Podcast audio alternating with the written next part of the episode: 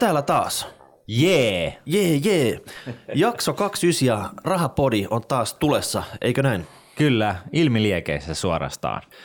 Ollaan tässä Martinin kanssa nyt viikko ihmetelty näitä Panama-papereita ja Joo, jännitys oli, oli aika lailla koholla tähän niin kuin, ö, eiliseen mottiin. eli maanantai-illan MOT-lähetyksen. Joo, Mäkin oli kasannut herkkukorin ja kaikki oli valmiina. Mä pistin sitten motin päälle, että Joo, mulla oli, mulla oli kans tota, kylmä limo ja popcorni kaukalla tuossa edessäni ja, ja tota, odottelin jännityksellä, että mitä jännää sieltä tulee. niin, että mitä, mitä leipää, sirkushuveja siellä kansalle oikein tarjotaan, mutta mitäs sitten? Mitäs jäi meille käteen tästä mottilähetyksestä ja Panama-papereista? No ei yhtään mitään. Mutta siis se ihan oikeasti täytyy sanoa, että mun mielestä niin tässä rahapodissa, kun saa puhua vähän avoimemmin asioista, niin, niin tota, mun mielestä se oli aika, aika, aika heikko suoritus. Et siinähän ei tullut käytännössä juurikaan mitään uutta, mitä ei olisi kerrottu silloin edellisessä jaksossa. Ja ylipäätänsä niin täytyy sanoa, että pistää vähän kritiikkiä tähän, tähän niin toimitukseen. Et ei, ei ollut niin minkäännäköistä taustotusta ylipäätänsä tähän veroparatiisijuttuun. Ei myöskään millään tavalla näytetty, että millä tavalla kukaan on varsinaisesti hyötynyt rahallisesti siitä, että niiden nimi nyt on löytynyt jostain veroparatiisista ja niillä on ollut tällainen firma pystyssä.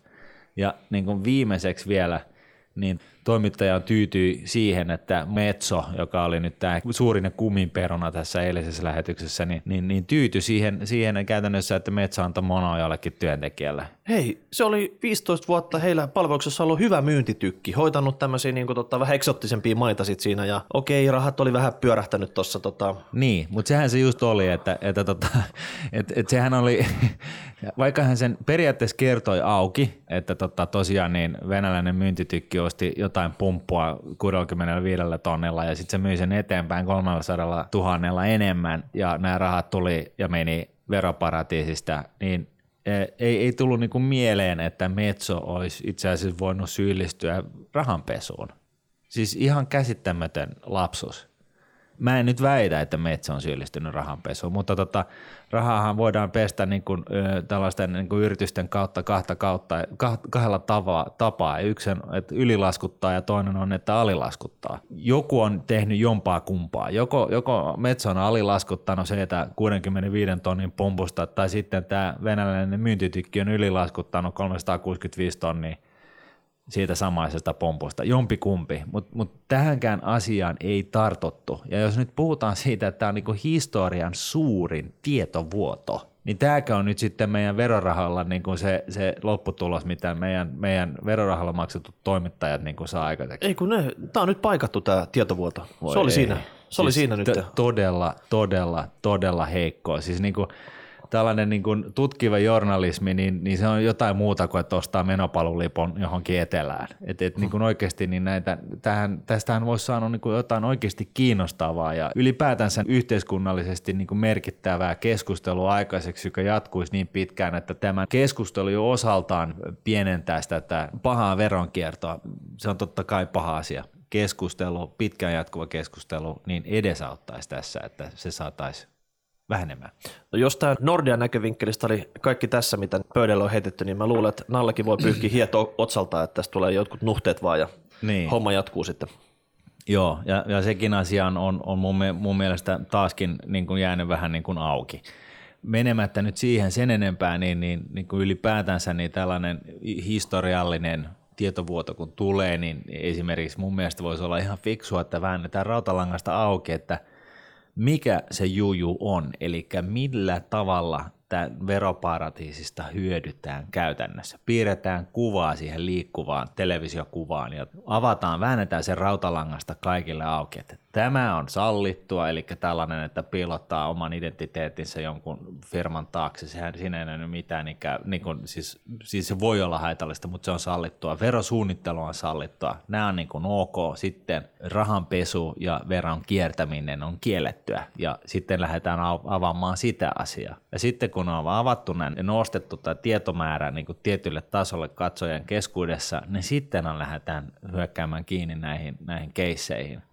Mutta niin nyt niin, tämä on tällaista, että katso, tuolla on savua ja tuollekin on ehkä savua ja hei, haloo, mä, mä mulla on tällainen lappu tässä, että tämä vähän savuaa, että mitäs kommentteja. No venaas hetkinen, se on niin kuin 30 vuotta vanha paperi, joka on niin kuin varmaan jo keltainen ikäis, ikänsä puolesta. Hei, mutta kyllähän, kyllähän löysi se yhden sihteeri, joka oli johtajana papereiden mukaan 11 000 firmassa. No joo, mutta siis niin kuin, onko sekään mikään uutinen? Kun siis äh, Keimansaarelta löytyy Obaman sanoin maailman isoin yritystoimisto. Siellä taitaa olla yhdessä samassa osoitteessa taitaa olla 20 000 yritystä tai mitä se oli.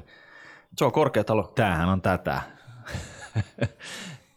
et, et, et, niin kuin siinä mielessä, niin siinä vaiheessa kun poliitikot sanoo, että että voi, mä oon niin tyrmistynyt, että on veroparatiiseja, niin, ja, ja, tai joku Nalle sanoi, että en mä tiennyt, että tällaisia on olemassa, niin tämä on niinku tällaista niinku pateettista puppua, mitä niinku tulee niinku vahingossa lau, lauottua suunnalta jos toiselta. Se, että sä yrität tehdä uutista sillä, että sä vaan kaadat lisää bensaa siihen, että veroparatiiseja on olemassa, niin mun mielestä se on niinku niin suomeksi sanottuna munatonta meininkiä, että ei niinku mitään rajaa että jos nyt kerran on historiallisesta tietovuorosta kyse, niin eikö silloin voisi jo olettaa ja odottaa, että toimittajat tekee tutkivaa journalismia, kääntää ne kaikki kivet ja vääntää sen auki. Varsinkin kun on ollut nyt siis, mitä tässä nyt on, vuosi aikaa tehdä tätä duunia. Joo, ei sen sijaan mennä, niin kuin otetaan menopalolippu jonnekin Panamaa, ottaa vähän aurinkoa, kävelee puulin vieressä ja, ja näytetään. Hu- huudellaan sitä myyntityken nimeä siellä. Joo, just näin. Tosi, tosi säälittävää. Mm, panamalainen allaspoika ei nyt tuntenut tätä kaveria sitä. ei, ei, ihmettele mitä se kamera siinä tekee. No mitäs nyt, onko sun mielestä nyt Panama Papers taputeltu vai vieläkö me on lupa odottaa jotain niin jymypaljastuksia? Vaikea sanoa. Siis jos tämä juttu oli se, että Nordea on jeesannut jotain ihmisiä pystyttämään veroparatiisitilin, sitten on eh, joku Turha Perillinen on, on, on tota, ostanut, yrittänyt ostaa taulun jonkun PT-firman kautta, joka on siis käytäntö niin kuin taidepiireissä. Ja, ja Keke, joka asuu veroparatiisissa, joissa ei tarvitse maksaa juurikaan mitään veroja, niin jos hän käyttää veroparatiisia, niin voi he, hertsileijaa. Se, se ainoa pihvi, mikä tässä oikeastaan niin kuin on, niin on se, että se metso – niin se voi olla, että se on syyllistynyt rahanpesuun, mutta sekin meni tältä toimittajalta niin kuin ihan ohi ja se tyytyi siihen, että joku, joku työntekijä sai mono, että et voi video. No se mikä spin-offina tässä on tullut näitä veroparatiiseista puhuessa, niin monet tahot on niin kuin kokeillut sitä, että, että miten helppo oikeasti on tämmöinen niin firma pistää pystyyn. Niin. Ja lopputulos on se, että mitä toimittajat kun testannut, niin muutama sata taalaa ja sulla on saman tien parissa päivässä pystyssä sun nimissä, mutta anonyyminä firma jossakin paikassa sitten X ja siihen saa pankkitilit ja kaikki kylkeä sitten. Että tota, vaikea sanoa sitten, että onko tämä niinku lisääntymässä vai vähenemässä tämä homma, mutta ei se ainakaan tuntunut vaikeaa oleva. No ei, ja, ja se sanotaan näin, että jos ei niinku mistään mitään tiedä muuten, niin olisikohan sitten tämä toimittajana kannattanut tehdä tämän veivauksen itse – ja, ja tekeytynyt joskin miljonäärineidiksi ja öö, mennä perustamaan se firma ja kysyä vähän neuvoa, että miten tämä kannattaisi tehdä ja keksiä niitä keissejä, jolla hän olisi syötetty niin kuin suoraan kurkusta alas nämä kaikki jutut, että miten tämä kuvio menee. Ja ainakaan mun tietoisuuteen ei ole tullut missään suomalaisessa mediassa tällaista läpikäyntiä siitä, että mikä tämä suuri ja ihmeellinen veroparatiisi on ja mitä siellä tehdään että ollaan niin kuin ihan öömoilasena, että niin, niin, se on joku veroparatiisi ja se on paha asia. Ja kukaan ei ole tarttunut siihen ja pur- avannut sitä asiaa. Mäkään en siis niin kuin väitä sitä tietävää, mutta googlettamallahan toi nyt aukeaa huomattavasti enemmän kuin suomalaista mediaa kuuntelemalla. Et mun mielestä se on niin kuin vähän sääli. Okei, mutta me jäädään nyt holdiin tässä hommassa ja odotellaan niitä jymypaljastuksia, jotta meillä olisi vähän niin kuin puitavaa tässä tulevissa jaksoissa. Yes. Raha, raha, raha, raha, Joka tapauksessa niin tässä odotellessa, kun on muita aiheita puitu, niin meillä on hirveä kasa tullut äh, kuulijapalautetta. Nyt meidän täytyy taas käydä se läpi. Ja se pakko, on hienoa. Niin, pakko sanoa, että isot kiitokset siitä, että sitä ropisee. Joo, ja se täytyy niin kuin aina muistaa, että teidän vaiva on sikäli väärti, että se, joka, jos te uskallatte esittää näitä kysymyksiä tai näette sen vaivan, että esitätte näitä kysymyksiä, niin se on ihan sata varmaa, että – kuulijoiden keskuudessa on satoja ellei tuhansia muita, jotka on miettinyt just sitä samaa. Ja näin, just vain tällä tavalla nämä asiat tulee käsitellyksi. Meillä on päät niin tyhjänä, että tota, me ei niin kuin itse näitä aina välttämättä onnistuta. Ei, ei todellakaan, ja eikä meillä ole tarkoituskaan niinku vään, vängällä vääntääkään itse näitä aiheita, vaan se on, että aihe tulee teiltä ja me käydään ne läpi ja näin se menee. Yes. Palautekanava oli se hashtag rahapodia, rahapodia, että nuude.fi, sinne, sinne näitä kysymyksiä ja palautetta ja kaikkea muutakin. Eli aloitetaan nyt tämä Nuudetin kuulijakysymysten läpikäynti, ja mehän nimettiin tämä osio niin kuin Fish and Money ja vähän kaikkea siltä ympäriltä. Joo, juuri näin. Eli tota, Tomi oli meiltä kysellyt sijoitusfirman perustamisesta, ja Tomilla oli taustana tässä se, että hän nyt selvästikin oli niin kuin perehtynyt jonkin verran tähän aiheeseen ja huomannut sen, että että näitä myyntivuotot ja verot, en tiedä liittyykö tähän keskusteluun, mutta joka tapauksessa niin se olisi niin kuin helpompaa hanskata tämmöisen sijoitusfirman puitteissa. Ja tämä on semmoinen aihe, että meiltä kysytään vinkkiä asiakaspalvelusta ja muutenkin, että mikä tässä olisi niin kuin paras juttu. Mä en tiedä, tämä veroaspekti on vähän semmoinen, että se menee aika syvälle semmoisen eksperttiosaamisen puitteisiin ja se on myös vähän semmoinen niin kuin jokaisen henkilökohtainen juttu, että mitä se kannattaa oikeasti sijoittamista ja sijoitusfirmaa ja muuta liiketoimintaa niin kuin pyörittää. Että siitä ei ole semmoista yhtä oikeata vastausta tähän. Niin, ei ole yhtä oikeaa vastausta, joka toimisi kaikille. Mutta jos me ihan lyhyesti todetaan, miten tällaisesta sijoitusyrityksestä voisi sanoa, niin niin sitä täytyy muistaa, jos me nyt puhutaan siitä, että se on niin sanottu onshore-yritys, eli se on suomalainen Oy, lähdetään nyt siitä liikenteeseen – mitä tässä tulee miettiä, niin on totta kai se, että se yrityksen ylläpito maksaa jotain ja kulut syövät tuottoja. Et, et, niin kuin siinä mielessä niin, niin pitää olla vähän enemmän fyrkkaa ennen kuin tällainen sijoitusyritys sellaisenaan kannattaa. Eli ainakin tässä niin kuin kirjanpito pitää miettiä, että miten se hoituu sitten. Että, tota, että jos se, se on rempallaan, niin se on vuosi pari, niin se on moidos se viritys sit siinä sitten. No juuri näin. Sitten täytyy aina muistaa, että jos sä sijoitat pitkäjänteisesti osa rahastoon, jossa on kasvuosuudet, niin sehän on mitä verotehokkain versio, koska silloin se kasvaa osinkoineen se sijoitus niin korkoa korolle ja sä maksat verot vasta sitten sinä päivänä, kun sä ne rahat lunastat. Ja, ja jos, jos tämä hallinnointipalkkio tällaisessa rahastossa on äärimmäisen matala, niin, niin se on oikeasti niin kuin aika lyömätön yhdistelmä. Niin sitä, sitä ei minkään firman puitteissa edes kannata pyörittää tämmöistä kuvioa. Ei, ja sitten kun on se firma pyydessä niin, ja, ja sinne on laitettu rahat ja, ja sijoitukset tuottaa jotain ja jos siellä sitten käydään niin kun esimerkiksi aktiivisesti kauppaa, eli syntyy myöskin myyntivoitto ja osinko tulovirtojen lisäksi, niin täytyy muistaa, että niiden rahojen kotiuttaminen sieltä yrityksestä on, ei välttämättä ole ihan, ihan helppoa, ainakaan verotehokkaasti, koska käytännössä niin yrityshän maksaa veroa syntyneistä voitoistaan ja sitten, että sä saat ne rahat itsellesi, niin sun pitää jollain tavalla tulottaa ne rahat ja sehän sä voit tehdä niin joko palkan kautta tai osinkomaksun kautta, mutta joka tapauksessa siinäkin yhteydessä menee sitten veroja. Ja jos, jos puhutaan palkasta, niin siinä menee käytännössä sivutuloveroprosentin mukaiset verot, jotka on helposti se 50 prosenttia. Silloin tämä niin hyöty on jo ihan, ihan kankkulan kaivossa – ja sitten vaikka se menisi, tulisi niin kuin osinkojenkin kautta, niin, niin se on vähän sama juttu, että kyllä siinä tulee yritysvero ja osinkovero päälle, niin se on niin kuin suunnilleen sen sama, sama summa menee tuhkana tuuleen.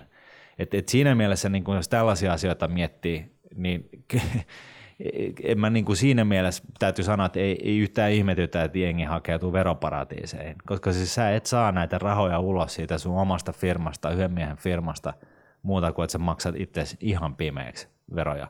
Mutta tämä keissi vähän riippuu ja elää sen kanssa, että jos sulla on tuloja tähän yritykseen jotain kautta, että jos sulla on niin yhden miehen konsulttifirma tai jotain tällaista, sen sijaan, että sä sitten maksat ne syntyneet tulot ja voitot ulos itsellesi ja sitten vasta sijoitat, niin se voi olla idea, että sä tämän yrityksen puitteissa sijoitat ne rahat, mitä sinne on kertynyt ja sitten jonain päivänä 20-30 vuoden kuluttua niin, niin tota, lopetat sen yrityksen, jolloin, jolloin se verotus on käsittääkseni ää, huokeampaa, mutta nyt mennään jo niin kuin sillä nyt, niin kuin... nyt mennään niin, kuin niin harmalle alueelle sitten. Tuota, tässä, tässä voi lipsahtaa semmoinen vinkki ja siitä voi tulla tuota polemikki jälkikäteen. Että... Joo, hetkinen, disclaimeri perään. Mm. Kaikki mitä minä juuri sanoin saattaa olla väärin. Mm. Mutta tavallaan mun mielestä tässä on niin kuin hyvä sauma semmoiselle vierailijallekin täällä Rahapodissa, joka tuntee tämän kuin omat taskunsa ja pystyy myös peilata ehkä firman perustamista Suomeen ja firman perustamista vaikka Viroon, koska täällä on aika erityyppinen tämä verotuskäytäntö. No se on totta. Eli jos tämmöinen vierailija löytyisi jostain, joka haluaisi tulla tänne tuota rahapodin kuulijoille avaa tätä tilannetta, niin otetaan se avausyli vastaan, eikö näin? Näin teemme. Jukka haluaisi kysyä meiltä tämmöistä, että hän olisi saamassa puolen vuoden palkan könttänä ja totta kai sitä pitäisi niinku pikkuhiljaa tiputella sitten elämiseen ja osa siitä laitettaisiin sijoituksiinkin. Voi olla, että Jukka on niinku ottamassa jonkun paketin jostain firmasta ja tota, miettii sitten uran käynnistämistä Uudelleen. U- uudelleen sen jälkeen. Joka tapauksessa hän miettii tämmöistä niinku turvasatamaa, että mihin, mihin tällä hetkellä nyt iskisi sitten tämän puolen vuoden palka, että se ei nyt haihtuisi ainakaan tässä niinku puolessa vuodessa, kun se olisi kumminkin elämiseen menossa, niin ihan täysin käsistä, niin tota, löytyykö semmoista turvasatamaa tällä hetkellä? Talletustili. Se on siinä. Eli ei oikein nyt näin lyhytaikaisesti niin sijoituksiin sen paremmin uskalla sitä laittaa. No ei, koska se on lyhyen aikavälin ke- kehityksestä ei tiedä yhtään mitään. Ja jos laitat korkorahastoon nyt, kun korot on lähestulkoon miinuksella, niin, niin siinäkin on korkoriski. Jos korot jostain syystä lähtisi nousee, niin se korkorahaston arvo laskee. Ja osakemarkkinoista ei, ei tunnetusti tiedetä yhtään mitään lyhyellä aikavälillä. Näin ollen, niin, niin, niin se paras vaihtoehto on, on talletustili, josta voi saada sen, muistaakseni Hypolla on tällä hetkellä 0,65 prosentin talletuskorko. Ja mun maailmassa se on niin kuin negatiivi, negatiivisessa korkomaailmassa ihan ok tuotto. Mm. Et se on niin kuin se. Et, et säälittävä tasohan se tällä hetkellä talletustilillä on, ei sille pääse yli eikä ympäri, mutta se johtuu tästä markkinakorkotasosta. Näin on, ja inflaatiosta eh, tai sen puutteesta. Eli tota, Jukka, ota siitä vinkistä vaari, eli patja väli tai talletustilille, vähän riippuu siitä, että tota, räpäläilet sä tulitikkui kotona sitten, että miten tulee arka se patja on sitten. Ja tota, seuraava Matti. Matti on ottanut tavoitteeksi saada se miltsi raja rikki, eli säästää kustannustehokkaasti ETFillä ja superrahastolla ja ties millä saada sen tota, miltsi kasaan, mutta en mä tiedä, onko tämä nyt niinku ongelma vai ei, mutta joka tapauksessa niin tota, sit kun Matti on saavuttanut se miltsi raja eikä haluaisi millään niinku kässätä näitä sijoituksia, niin mistä rahat elämiseen? En tiedä, onko tämä niinku järkevä kysymys ollenkaan, mutta mä sanoisin Matti sulle sitten, että rupeat sitten ottaa niinku lainaa sitä sun pottiis vastaan. Just sen verran, mitä sä tarvit sitten elämiseen. Mutta vasta sitten.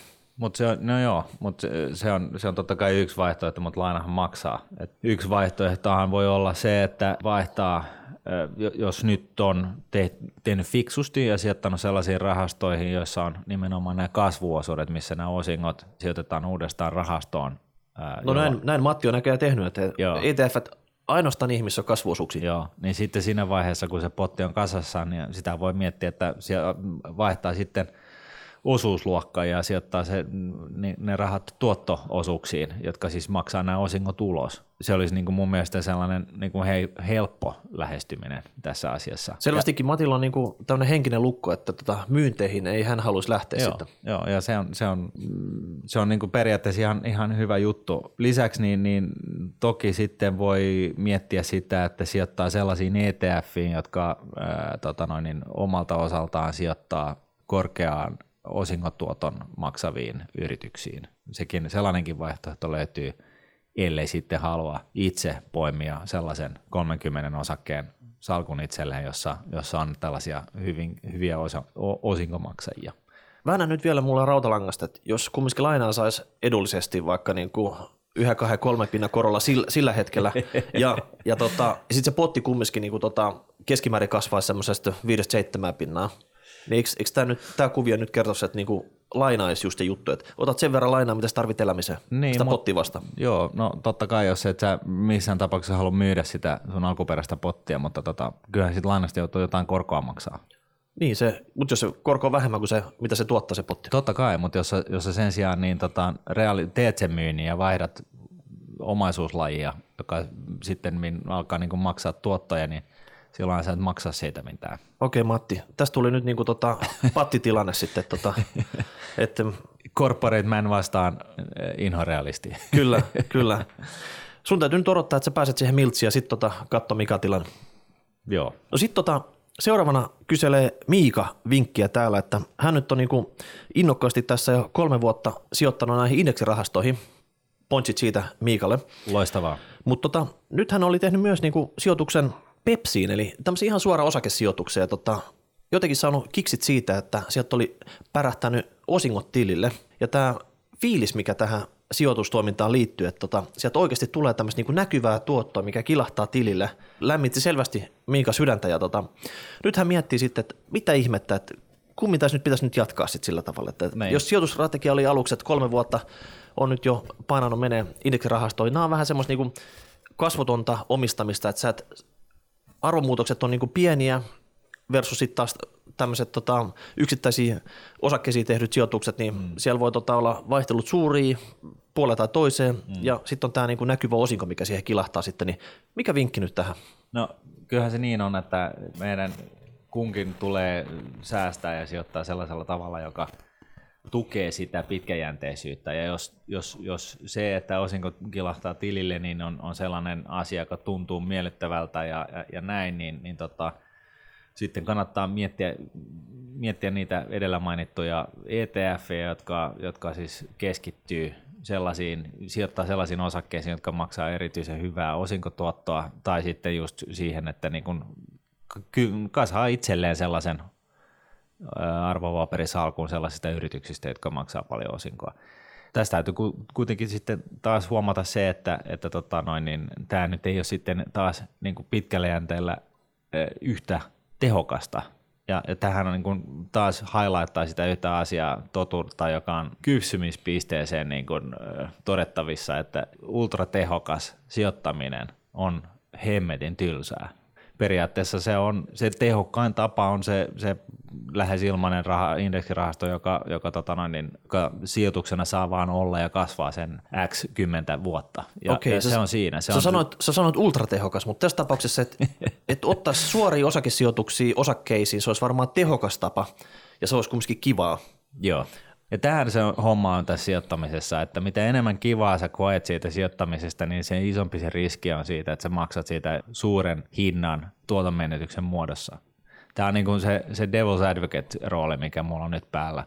Ja tähän siis niin kuin Buffettkin on, on tarttunut useampaan otteeseen ja muun muassa viimeksi niin – kun oli puhe siitä, että mikä olisi hänen neuvonsa hänen pesänhoitajilleen sen jälkeen, kun hän kuolee, niin hän, hän eh, totesi, että, että tota, itse asiassa se paras neuvo, mikä hän voi antaa, on, sijoittaa indeksirahastoihin. Mä luulen, että tota Miikalle sopisi tähän hybridi, eli pidät, pidät ne alkuperäiset Ei. Sijo- Kyllä, pidät ne alkuperäiset sijoitukset niissä tota, kasvu ETFissä, painat menemään niin, niin okay, iso rahaa sinne. Ja sen lisäksi sitten se vähän niin kuin kermaa tai kirsikkaa siihen kakun päälle – niin, niin. otat näitä muutama näitä osinko maksavia suoria osakesijoituksia sitten, millä sä saat se hyvä fiilikse aina kun sieltä osingot kilahtaa. Ja mikä parempi, jos ne olisi vaikka tämmöisiä osinkoaristokraatteja, jotka niinku tupannut nostaa tätä osinkoa vuosittain sitten. Joo. Että se potti, mikä sinne kilahtaa, niin se kasvaa ja kasvaa kasvaa. Tämä olikin itse asiassa erittäin hyvä neuvo. Mm. Eli mennään tällä. Seuraavaksi hyvä Joonas. Mikka. Kyllä. Seuraavaksi Joonas kysyi meiltä tota, tästä näin, rahastojen osingonmaksupolitiikkaa. Me ollaan nyt puhuttu paljon sit siitä, että ottaa näitä kasvuosuuksia, eli se, eli se rahasto itse sijoittaa ne rahaston saamat osingot uudelleen verotehokkaasti. Just näin, eli se kyse on, kyse on siis siitä, että nämä osingot, jotka kertyy osakerahastoon, niin ne osingot ei makseta ulos rahastoosuuden omistajalle, vaan se rahasto ottaa ne rahat ja sijoittaa ne uudestaan – rahastossa oleviin osakkeisiin. Ja tämä rahasto, kun ei maksa näistä osinkotuotoista mitään veroja, niin tällä tavalla rahastosijoittaja hyötyy korkoa korolle efektistä myöskin niistä tuloista, jotka muuten menis veroille. Mm. No sitten tässä on tota, Joonaksen jatkokysymys on se, että hän oli nyt tutkinut aihetta ja kysellyt tuolta BlackRockiltakin näistä rahastoista ja Jenkeissä kumminkin aika usein rahastot on että ne jakaa tuottoosuuksia. Eli, Joo, ne on eli, tavallisempia Yhdysvalloissa. Ja tota, siellä on vähän nämä verosysteemit eri tavalla, mutta et tota, ne on näin ja niin on, ja niistä ei saa semmoisia ihan niinku superverotehokkaita tai ultratehokkaita, niin kuin sä mainitsit. No, Jenkkiin sijoittavia rahastoja löytyy, joissa on, on, on kasvuosuudet. Eli tota, että tyypillisesti niin kuin Amerikkaan rekisteröidyt amerikkalaiset rahastot jotka on USA-dollarimääräisiä, niin, niin niissä on itse asiassa useimmiten just nimenomaan tämä tuotto-osuus. Mutta jos haluaa esimerkiksi sijoittaa S&P 500, niin sitten voi mennä jonkun tällaisen eurooppalaisen toimijan kautta tai, tai valita sellaista kanavaa, joka on tarkoitettu eurooppalaisille sijoittajille, jolloin, jolloin tyypillisesti löytyy sitten tällaisia kasvuosuudellisia vaihtoehtoja. Eli pystyy sijoittamaan Yhdysvaltoihin, rahastoihin, jossa on kasvuosuudet tällä tavalla. No onko sun nyt vinkki, tiivistetään, että, se on, että jos löytyy kasvuosuus, niin ota se. Näin on. Eli tota, meillä on tarjottu monelta eri taholta kaiken näköisiä kaavoja, että tsekkaa tästä, että kyllä se tuottoosuus tulee edullisemmaksi pitkässä juoksussa kuin kasvuosuus. Katso näitä, kun nämä verokannat menee näin. Mutta tota, voidaanko me nyt sanoa niille kaikille, jotka näitä meille lähettelee, että unohtakaa ne kaavan, että fakta on, että kasvuosuus on se, mikä suomalaisen sijoittaja kannattaa ottaa. Kyllä, ja tästä on itse asiassa viimeisen puolen vuoden aikana kirjoiteltu blogiakin, jossa tätä asiaa on avattu vähän enemmän – ja, ja se on, on hyvä, että siitä on tullut juttua ja, ja että tätä asiaa on puitu, koska siinä, näiden blogien kautta, niiden kommenttien kautta, mitä siellä, siellä on, niin, niin siellä nämä erilaiset asianhaarat tulee niin kuin puiduksi käytyä läpi. Mutta mut loppukanetti on edelleen kuitenkin se, että kasvuosuus kannattaa. Kyllä. No sitten seuraava kysymys tulee Elieltä. Hän on ihmetellyt tätä, että jos superluottoa tällä hetkellä saa 0,99 korolla – hei product placementti, hyvä eli, niin miksi kaikki äh, sijoittajat ei ota lainaa, sijoita firmoihin, jotka maksaa hyvin osinkoa? Et tota, niin. et miettii, että jos sitä nyt oikeasti osinko tippuu se prosentti tolkulla ja korko on vaan 0,99 ja niin poispäin, niin eikö tämä nyt ole tämmöinen ikiliikkuja? Rahantekoautomaatti. Niin. No se, se olisi näin, jos, jos tota, sanotaan näin, että sä saisit sadan vuoden lainan johonkin kiinteeseen tai siis johonkin tällaiseen matalaan korkoon ja sijoittaisit ne rahat osakemarkkinoille, niin se olisi sadan prosentin varmuudella varmaa tuottoa, ilmasta fyrkkaa ihan selkeästi.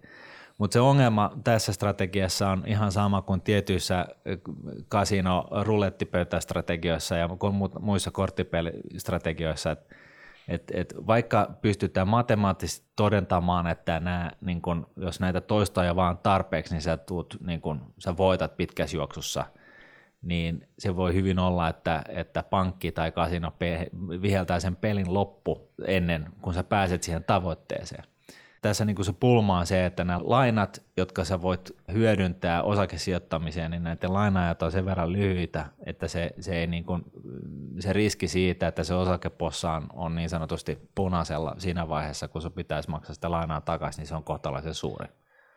Näin. Eli tässä voi tämmöiset niin vakuudet jossain, jossain skenaariossa niin tulla vastaan sitten? Mikä no vakuudet tulee vastaan ja silloin, silloin tota noin, niin palveluntarjoaja myy sun possa ja sulla on mustapekka kädessä. Et, et, et, tota, et, et, se on tämä ongelma, että et, et vaikka, vaikka siis jos sä, jos sä, jos sä saat niinku halvalla, niinku, tämä superluotto on nyt kohtalaisen halpaa luot, niinku, tällaista ylimääräistä lainarahaa, niin, niin tota, jos sä saisit merkittäviä summia lainattua sitä kautta ja sä sijoittaisit sen kaikki niinku hyvin haatettu osakesaakko ympäri maailmaa ja, ja sulla olisi tarpeeksi monta kymmentä vuotta aikaa jäädä venamaan sitä, että osakemarkkinat on oikeassa asemassa suhteessa tähän jonkunnäköiseen alhaiseen korkoon, niin joo, ehdottomasti, mutta siinä matkan varrella niin pörssikurssit voi posahtaa sen 30-60 prosenttia ja silloin joku viheltää sen pelin poikki tästä strategiasta. Eli se lyhytaikainen riski oikeastaan se tässä suurin, suurin ongelma. Nimenomaan. No sitten oli jatkokysymys vielä, että minkä takia nyt esimerkiksi asuntolainaa saa maksimissaan 85 vuodeksi Suomessa, vaikka se aikaisemmin ollut joskus 30 vuotta ja oikeastaan kansantalouden kannalta olisi paljon järkevämpää, että se olisi niin kuin vaikka 35 tai 40 vuotta tai ties vaikka sitäkin pidempi. Ruotsissahan no. näitä on ollut näitä pidempiä lainoja. No sen, pelkä, sen sijoittamisen kannalta siis tämä olisi kansantaloudellisesti järkevää, mutta sitten taas niin kuin jonkun asuntokuplan tai jonkun muun tällaisen kannalta, niin se ei ole järkevää. Ja, ja Ruotsissahan nyt rajattiin tämä laina-aika sata vuoteen. No pystytkö ennustamaan, että jos Suomen hallitus Miikka, teki... Miikka, venä hetki. Kuulitko, mitä mä sanoin? Rajattiin? Joo, se ei saa olla pidempi kuin sata vuotta. Mm-hmm. No mitäs, mitäs tota, jos Suomessa oikeasti nyt polkastaisi tämmöinen samanlainen sadan vuoden raja siihen, niin olisiko se taattu jonkinnäköinen asuntokupla? No aika lailla varmasti. Jos se niin kuin me tehdään, niin, niin siis miettii nyt itse. Sähän voit niin kuin ottaa niin kuin sen viisi miltsiä lainaa ja harashoa.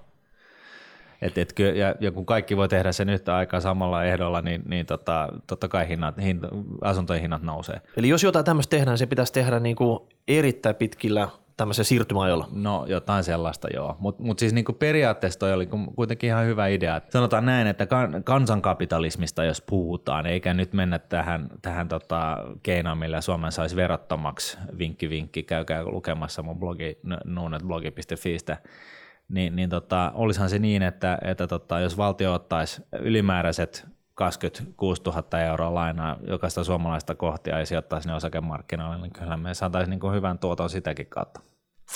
Kyllä. Ja, Eli, ja valtion sen kannattaisi tehdä, koska valtio saa parhaimmat lainaehdot.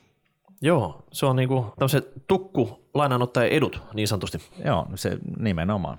No sitten tota, seuraava kysymys, eli Eerika kyseli meiltä tämmöistä, että hän on ollut ahkera säästäjä kautta sijoittaja, kivijalkapankkeja rahastoihin on laittanut ja sen verran hyvin on mennyt, että sieltä on ruvennut jo tota, liituraita kaveri soittelekin perään, että oli jo varanhoitopalvelua.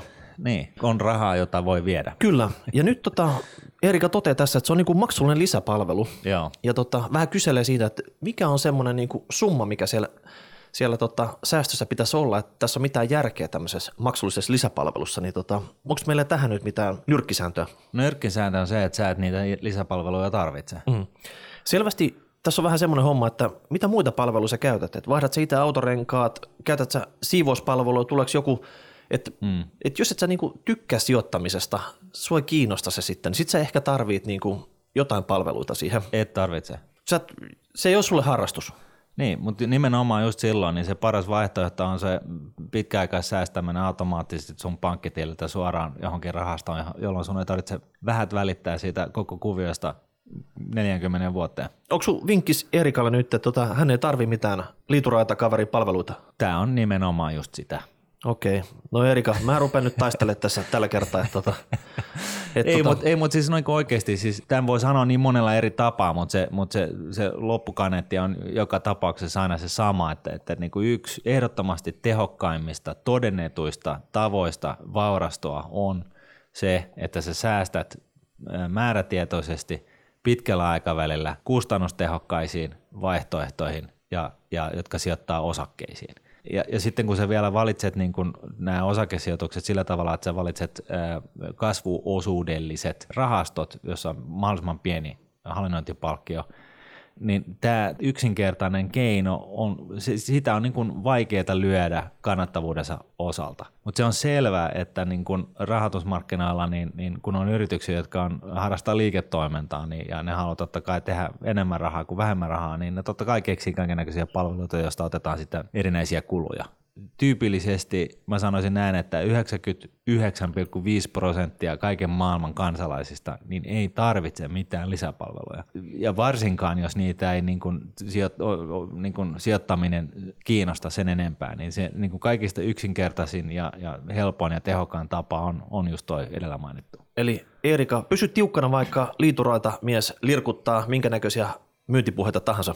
Juuri näin. Hyvä. Sitten tota, Timo, Timo oli siirtänyt katseensa kohti tätä laskumarkkinaa ja kyselee meiltä, että tota, miten ihmeessä tämä pääoma saadaan niin kuin suojattua, jos laskumarkkina pukkaa. Ja tota, Timon hi- sijoitushorisonttikin taitaa olla 20 vuotta ja hän ei selvästikään haluaisi ottaa mitään niin hittiä tähän salkkuun tällä hetkellä. Se on oikein kunnon laskumarkkina tästä vielä tulee. Joo, ai vastaus.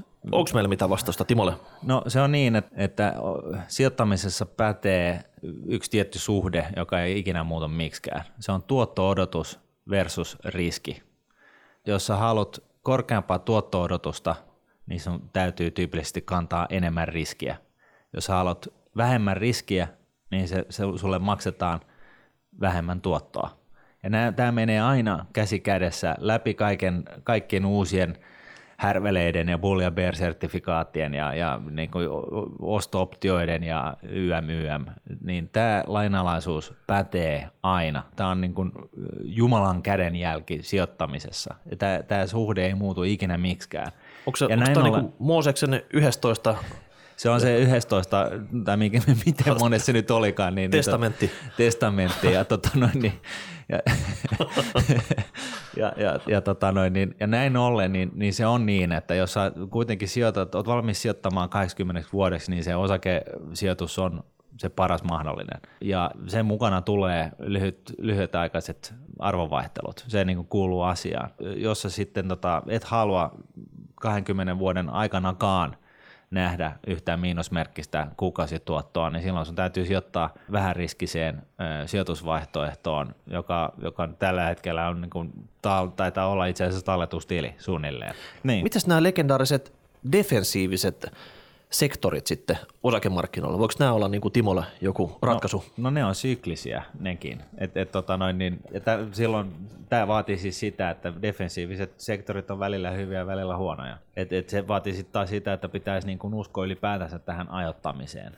Ja, ja tästä, tästä niin kuin osakemarkkinoiden, osakekurssin tai osakemarkkinoiden ajattamisesta niin ei voi muuta todeta kuin, että sitä on tutkittu miljoona triljana kertaa erilaiset fiksut ihmismielit ympäri maailmaa ja, ja se kaikki näyttö on, näyttää vaan sitä yhtä ja samaa ja se on se, että jos ihminen tai ihminen tietokoneiden avulla tai mitä lie yrittää ajoittaa markkinoita, niin pitkässä juoksussa siinä kuitenkin aina häviää. No mutta joka tapauksessa nyt Timo ei saa nukuttua kotona. Se ajattelee vasta salkkusa sitten ja laskumarkkina, niin eikö meillä ole mitään vinkkiä antaa nyt hänelle no, sitten? No siis sellainen ajatusleikki, että, tota, että e, osakesijoittamisen riski pienenee ajan funktiona. Eli tota niin tämä tarkoittaa siis sitä, että jos osakemarkkinat tämän vuoden aikana niin värähtelee rajusti, ne menee ylös tai alas 5-10-20 prosenttia, niin keskimääräinen vuotuinen tuotto pitkässä juoksussa lähentelee sitä 6,6 ja se on sitä varmempi se luku, miten pidemmällä ajalla, pidemmäksi ajaksi sä sijoitat. Eli jos sä tuon 20 vuoden ää, sijaan niin voit lisätä vielä 10 vuotta lisää, niin se on vielä varmemmin se keskimääräisestä tuotosta tulee se osakemarkkinoiden tuotto-odotus. Kun taas, jos sä mietit, että sä sijoitat vain yhdeksi vuodeksi osakemarkkinoille, niin sehän voi olla ihan mitä vaan. Jos 100 prosentin varmuudella se ei ole sitä 6,6, joka siis on se keskimääräinen osaketuotto 210 vuoden ajan. Okei Timo, yritä tuosta nyt sitten niinku saada, joku, saada joku selko. Sitten tota, Markus kysyi meiltä. Saanko mä lisätä tuohon vielä? Ei, tämä on käsitelty. Ei, ei, mun on, ei, mun on pakko. Yksi no. juttu. Markkinoiltahan löytyy tahoja, jotka sitten myy sulle tällaista profiilia, jotka, jossa se sun sijoituksesi on pääomat suojattu. Niitä, niitä kutsutaan strukseiksi tai strukturoiduksi tuotteiksi. Ja se kuulostaa hyvälle, mutta niissä on tyypillisesti noin 3-20 prosentin vuotuiset kulut – Eli on, ne on käytännössä tuotteita, joista sulla, niin kuin, sulta on viety tuoton saannin mahdollisuus, että vältä niitä. Alright. Vähän samasta aiheesta Markus kyselee meiltä markkinoiden ajatusta, että missä me ollaan niin kuin nyky, nykyhetkellä, eli lähinnä sitten, että ollaanko me niin kuin, onko nousu, tasantuma, ollaanko me lähes niin kuin laskumarkkinaan, missä me ollaan. Mutta jos nyt, mitä mä nyt olen niin oppikirjoista ymmärtänyt, niin tämmöistä nykytilannetta ei sieltä edes löydy. No. Me, ollaan, me ollaan nyt lähetty tästä niin kuin tota oppikirjasyklistä kokonaan jollekin toiselle orbitille, kiertoradalle sitten, missä me tällä hetkellä pyöritään negatiivisten korkojen kanssa ja sun muuta. Että onko sulla edes antaa, Martti, mitään vinkkiä sitten, että missä me tällä hetkellä nyt ollaan markkinoilla?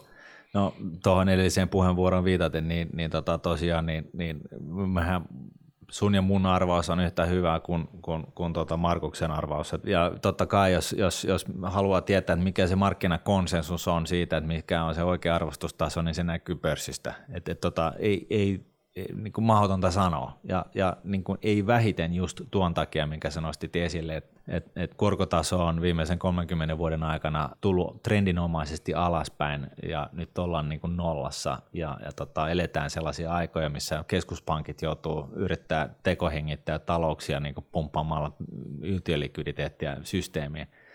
Siis nyt on niin kuin all bets are off jos jotenkin haluaisi niin purkaa tämän asian niin palasiksi ja miettiä, että mistä, mistä niin lähtee hakemaan niitä vastauksia, niin, niin kyllä se niin kuin, äh, reaalitalouden kasvusta niin kuin kumpuaa kaikki osakemarkkinatuottokin. Et, että tota noin, niin siinä vaiheessa, kun, kun talouksilla alkaa mennä taas hyvin, niin meillä tulee parempaa tuottoa. Ja nyt kun talouksilla ei välttämättä mene niin hyvin, niin siinä mielessä niin en näkisi, että vaikka tilanne näin muuten on, on, on sellainen, että me ei ole aikaisemmin tällaista tilannetta talouksissa nähty, niin, niin, niin emme niin lopettaa osakesäästämistä sen takia. No nyt tässä Markus vaatii meiltä myös vahvaa näkemystä, jos sijoittaisi indeksitasolla johonkin, niin tota, mikä tämmöinen vahva näkemys olisi sitten? No tosi vahva näkemys on se, että seuraavan 30 vuoden kuluttua niin, niin osakemarkkinat on huomattavasti korkeammalla kuin nyt. Mm. No mä heitän nyt jonkun oikein tämmöisen todellisen mutuheiton tähän ja nyt on öljyhinta alhaalla, niin kokeile löytää semmoinen, semmoiset valtiot tai valtio, mikä erityisesti niin hyötyisi tästä matalasta öljyhinnasta. Jos tämä jatkuu niin kuin vaikka vuositolkulla, niin joku voi vaikka hyvinkin kukoistaa sit siinä sitten. Niin, niin. tota, kokeile ja, semmoista. Ja EU, joka on maailman suurin öljyn tuoja, niin, niin se nyt on yksi tällainen alue. No niin, siinä on pari, parikin vinkkiä sitten, tota, mistä lähtee. No tota, Esa kyselee tota, ensimmäisen lapsen ristiäiset on tulossa ja nyt miten tämä saadaan niin kuin lapselle säästäminen käyntiin? Ja tota, hyvä kysymys. Tämä on superhyvä kysymys ja tota, Esa, sä oot just siellä niin asian ytimessä ja sä oot ajoissa liikenteessä niin sanotusti. Joo.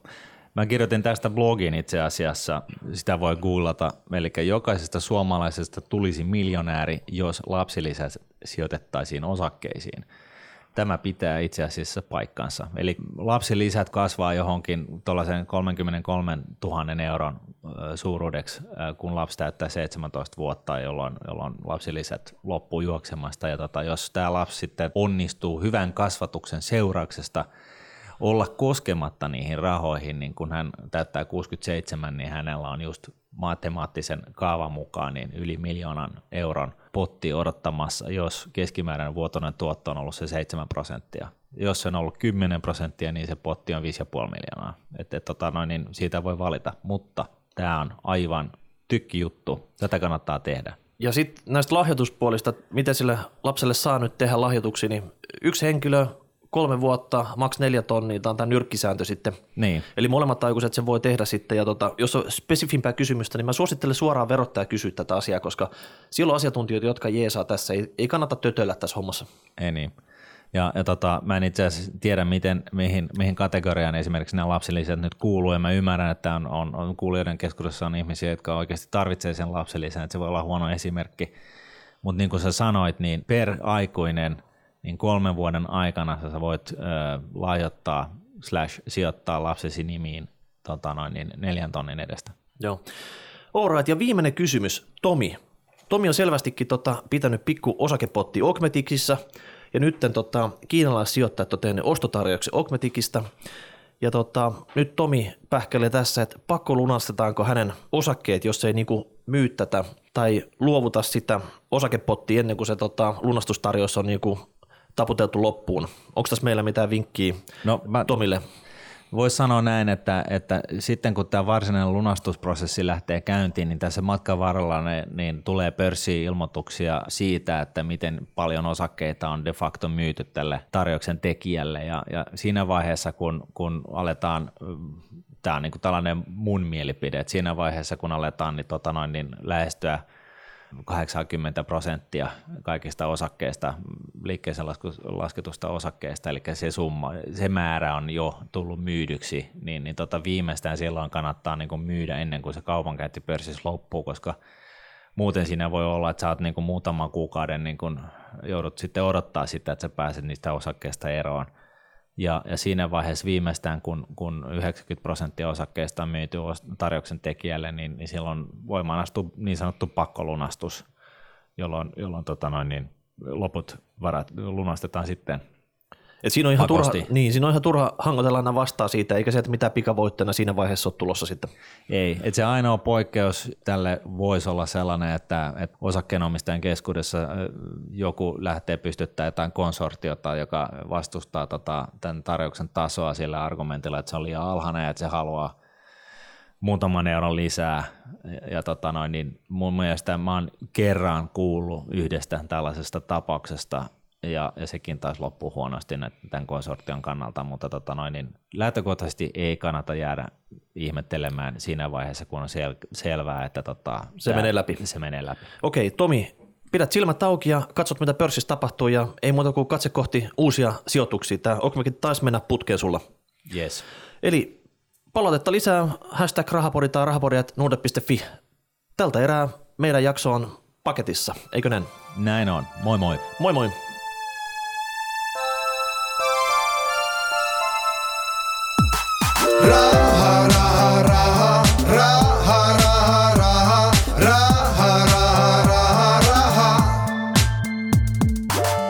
Sijoitin Rahapodi on podcast, jossa puhumme taloudesta, säästämisestä ja sijoittamisesta. Sinä päätät podin sisällön, joten ehdota aiheita ja anna palautetta Twitterissä hashtagillä rahapodi tai lähetä sähköpostia osoitteeseen rahapodi at Seuraava jakso julkaistaan ensi viikolla.